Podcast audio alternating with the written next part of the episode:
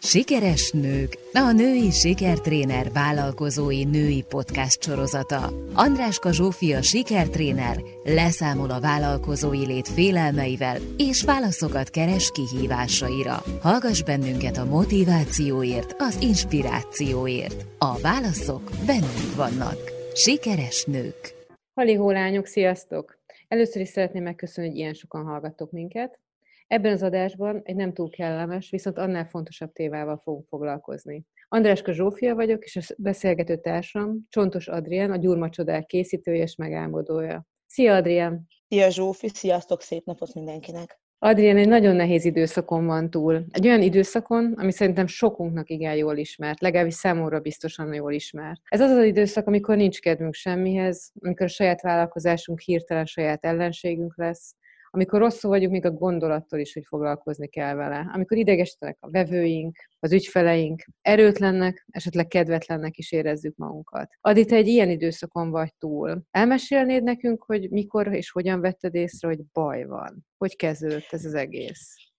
Igazából én nem is vettem észre ezt az egészet, mikor benne voltam a folyamatban, csak úgy sodródtam az egész helyzettel. Éreztem, hogy valami nem stimmel, de ez nem tudatosult bennem, hogy itt, itt baj lehet, ez fáradtságnak, életuntságnak, kedvetlenségnek tudtam be, viszont egy mompreneurs bejegyzés kapcsán, akkor elkezdtem olvasgatni a hozzászólásokat, akkor tudatosult bennem egy-két anyuka leírása alapján, hogy hoppá, ezek mind-mind igazak rám is, és ők kiégésről és ilyen élet uncság és munkaválságról ö, beszéltek, és ekkor kezdtem el inkább jobban analizálni magam, vagy belemenni a dolgokba, hogy mi is, hogy is volt, és, és mi mehettem az elmúlt időszakon keresztül.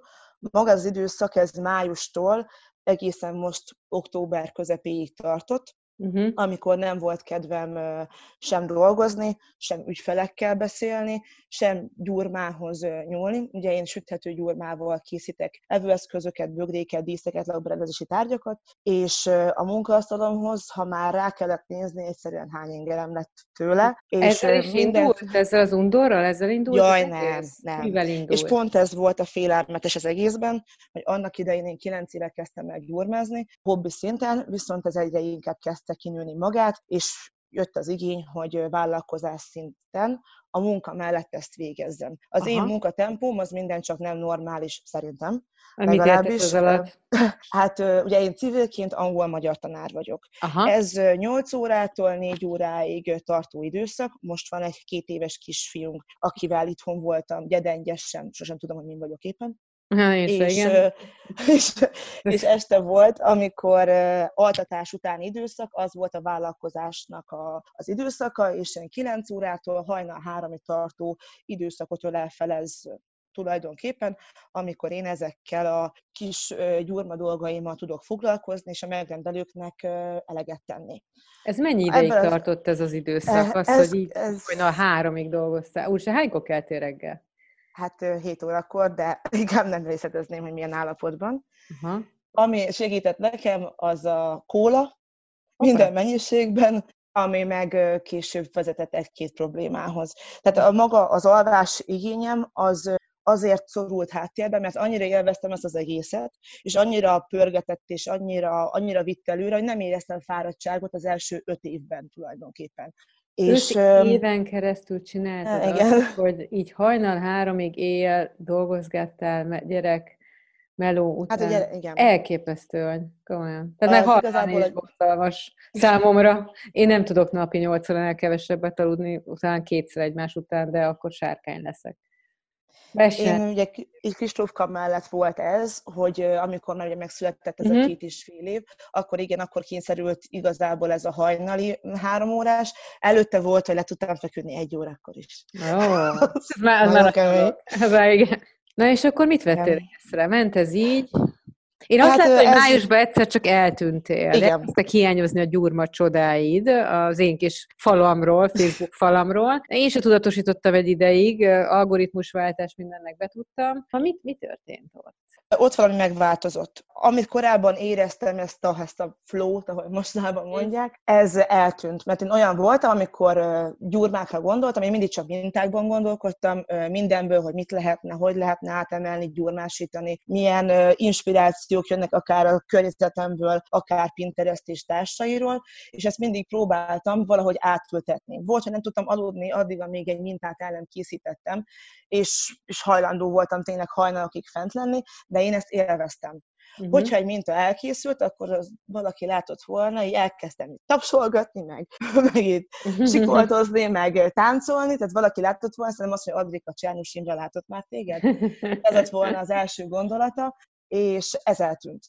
Azt éreztem, ha. hogy elegem van az egészből, nem, nincsen semmi kedvem odaülni hozzá, idegesít, uh-huh. hogyha egyáltalán ezt az anyagot meg kell fognom, és mindent kitaláltam, a halogatástól, a mosogatási mindent, tehát elkezdtem halogatni nagyon-nagyon-nagyon durván, uh-huh. és utolsó pillanatra hagytam mindent. Mert közben pedig ott volt bennem a lelkiismeret furdalás, uh-huh. hogy a megrendelők számítanak rám, fontos életeseményeknél kérték a, a munkáimat, és nem hagyhatom őket cserben. Ugyanakkor ott voltam én is a másik oldalon, hogy nagyon nem is kedvem semmit csinálni, uh-huh. és ez a kettős érzés, ez, ez az, ami frusztrált, és ez tűnt föl már, hogy így működsz, hogy már elkezdtél így működni, hogy meg kellett, megcsináltad, de már nem akkor lelkesedésre. Én azt hallom, hogy így elnyomtad magad a falig, ugye?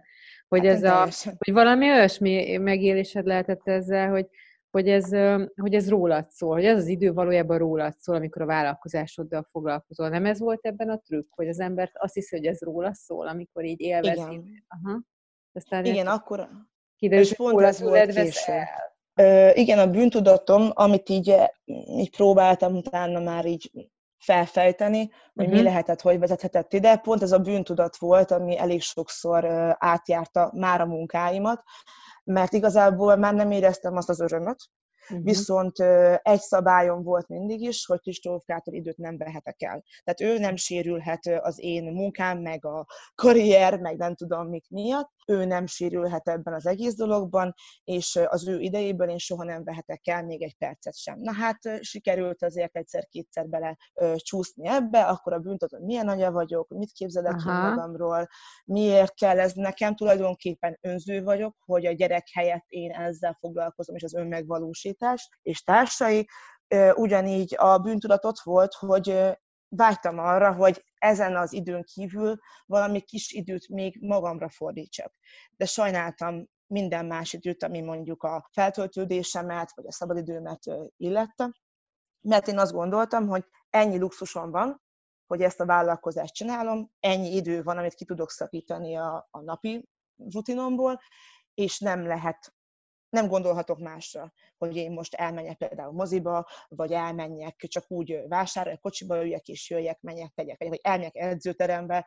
Tehát én ezeket luxusnak éltem meg. Értem. És ott vártam rá.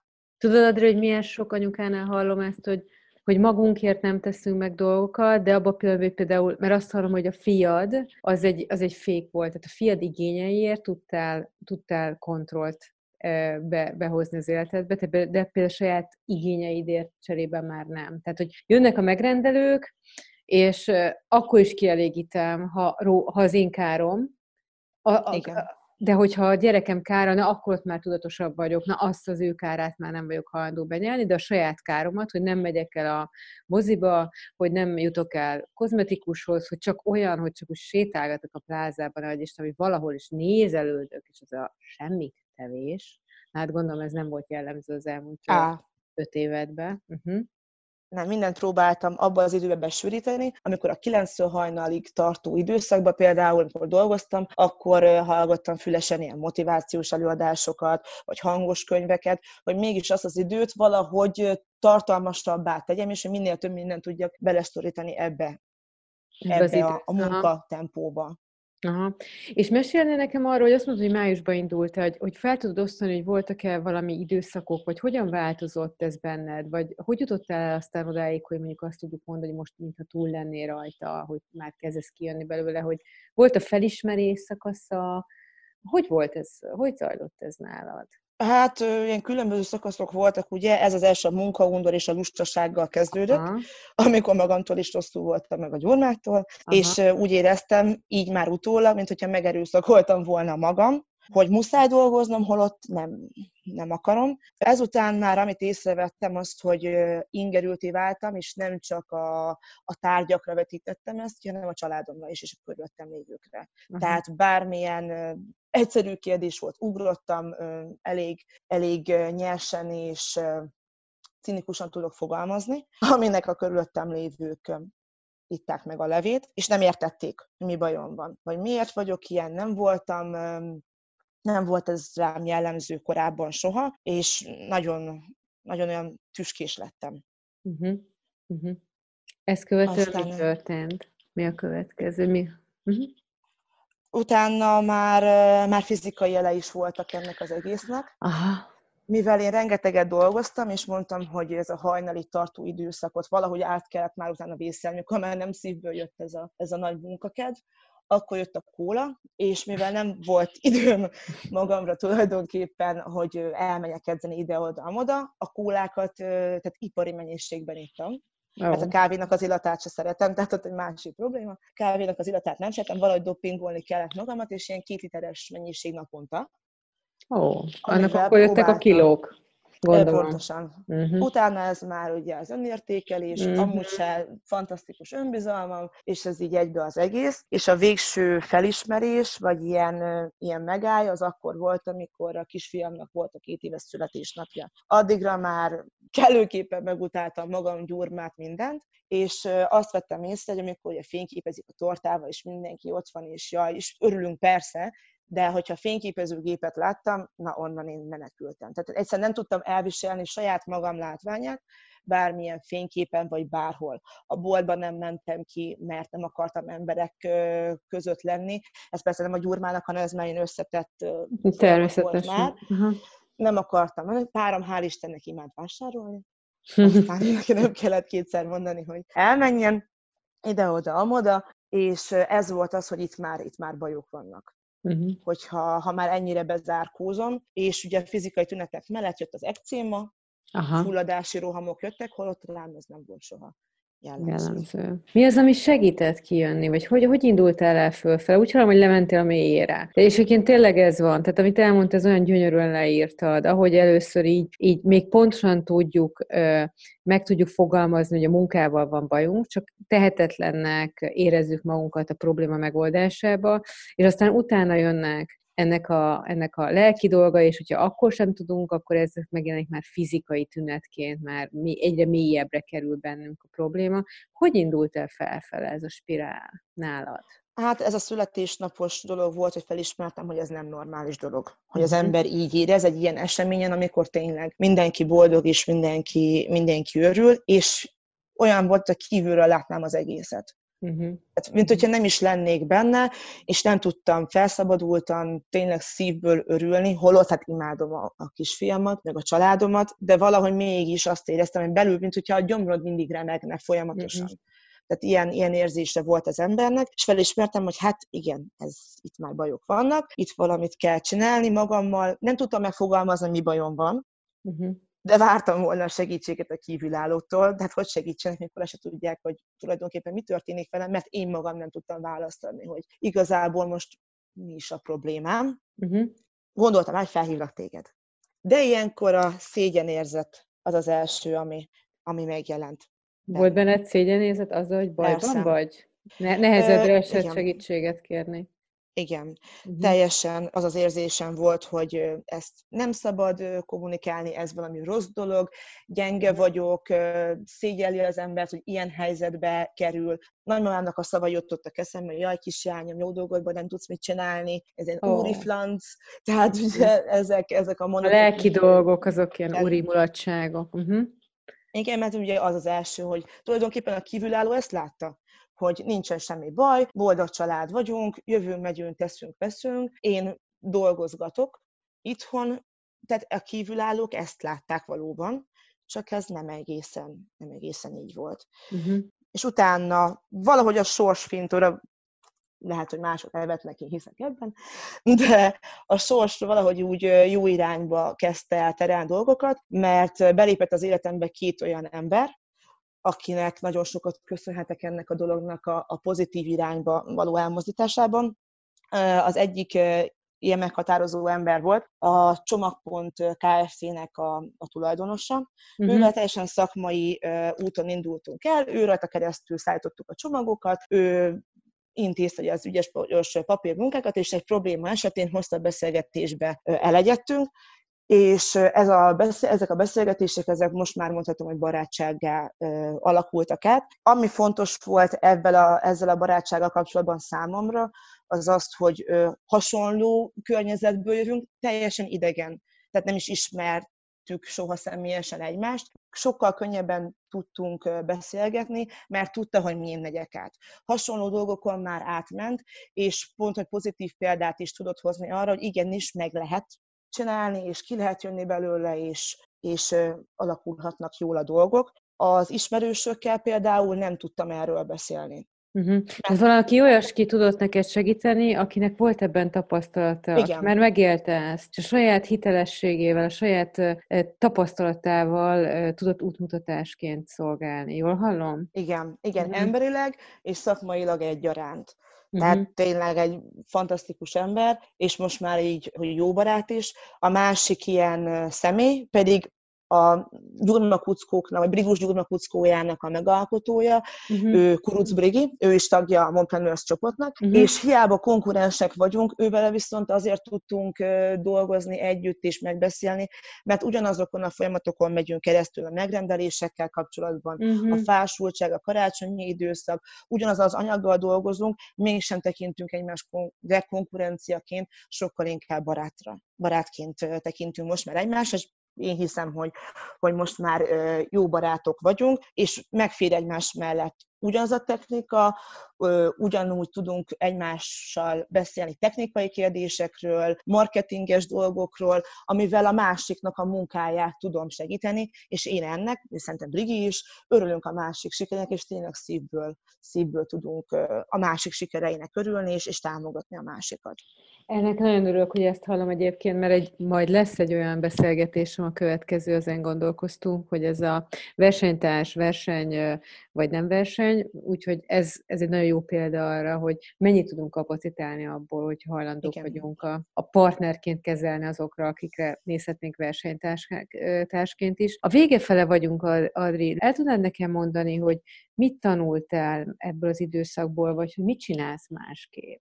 Hú, hát ha a külső szemlélők és a család lát engem, most már így november környékén, két táborra szakadt a közelismerősöknek a, a tábora. Az egyik, aki azt mondja, úristen, Adri, ú, de jó, hogy ilyen hangulatban vagy, teljesen kivirultál, harmónia sugárzik rólad. A másik fele, ja Istenem, baj van, mi történt veled, nem ilyen voltál eddig. És akkor szoktam mondani nekik, hogy de, most vagyok jól, Uh-huh. Tehát most, most tényleg a helyemen vagyok. Amit megtanultam ebből, hogyha ne adj Isten ilyen történik, bár nem fog ilyen történni, mert soha ilyen mélyen már nem fog tudni lekerülni, uh-huh. mert időben észbe kapok, akkor felhívom Zsófit, és segítek, hogy, vagy segítséget kérek, hogy jaj, jaj, jaj, jaj, segíts rajtam.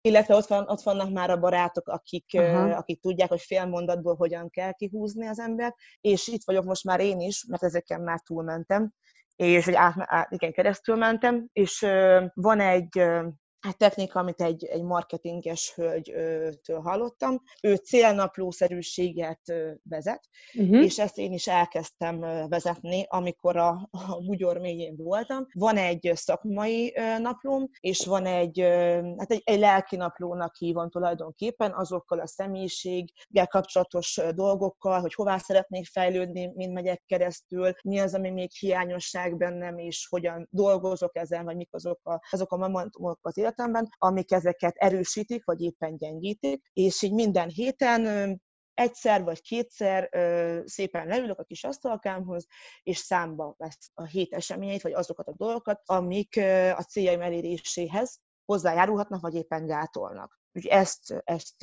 ez az, amilyen nagy új dolog. Beépítetted az, az életedbe. Ha? Én Igen. egyébként ezt nagyon tudom javasolni, picit annyiból másképp szoktam én, ha ha saját magamat hogyan védem meg, hogy így minden héten szánok arra időt, hogy megkérdezzem magamtól, hogy ami most van, az, hogy azzal én hogy vagyok, hogy érzem én magam valójában, hogy vagyok én a vállalkozásommal, az életemmel, a magánéletemmel, tehát hogy, hogy nem csinálom eszetlenül, hogy, hogy védjem magam attól, hogy nem megyek el a falig. Ugye, mert hogy ez a beállok valamire, és ezt kell csinálni, és hogy nincs lehetőségem a változtatásra. Én ezt hallottam ki abból az öt évből, ami először volt, hogy ezt kell csinálni, ez van, Igen. és hogy így kizsigerelem magamat. És az a másik két dolog, amit mondta, és nagyon-nagyon fontos, és örülök, hogy elhoztad nekünk ezt, hogy hogy, hogy jó kapcsolódni olyanhoz, aki már járt az úton előttünk, és hogy itt találtál egy olyan szakma, szakembert, aki vállalkozóként hiteles volt neked abban, hogy tudta, hogy mit csinált, mit, mit mond neked, és hogy ő is már végigment ezen. Meg, hogy milyen jó az, hogyha vannak szakmai kapcsolódásaink, és hogy tudunk támaszkodni, akár furamód versenytársnak tűnő emberre is, és mégis támogatóként tud jelen lenni. Nagyon-nagyon szépen köszönöm a beszélgetést, Adi, és kívánom neked, hogy, hogy ez a fajta új tudatosságod, ez kísérjen el téged, és, és hogy igen, a másik nagyon fontos, hogy merjünk segítséget kérni, mert hogy, mert hogy, mert hogy néha nagyon jó az, ha kívülről ránéz valaki, vagy segít ránézni, hogy hogy is vagyunk mi magunkkal. Nagyon szépen köszönöm a lehetőséget, hogy, hogy itt beszélhetem. Ez már egy komfortzóna kilépés volt az én életemben, tehát te ismertél korábban. Az, hogy én beszéljek így, ezekről a személyes dolgaimról, hát ez korábban kizárt lett volna. De most, most egyfajta lezárásként tekintettem, és a további lépéshez fontosnak tartottam ezt így összegezni magamban is, meg hát ha aki ezt hallgatja, és egy-két momentumra rá ismer, hogy hoppá, én is ebben a helyzetben vagyok, ne kelljen a bugyorig lemenni, ha nem tudjon segítséget kérni. Nagyon szépen köszönöm, és köszönöm, hogy ilyen őszintén el tudtad ezt nekünk mesélni. És nektek lányok pedig, aki esetleg nem ismerni a gyurma csodákat, keressen rá, mert tényleg gyurma csodák, szóval szerintem. És örülök, hogy visszajött, és újra látom a kis gyurma csodáidat. Úgyhogy kellemes további napot, és a hallgatóknak is köszönöm, hogy hallgattak minket. Sziasztok! Sziasztok!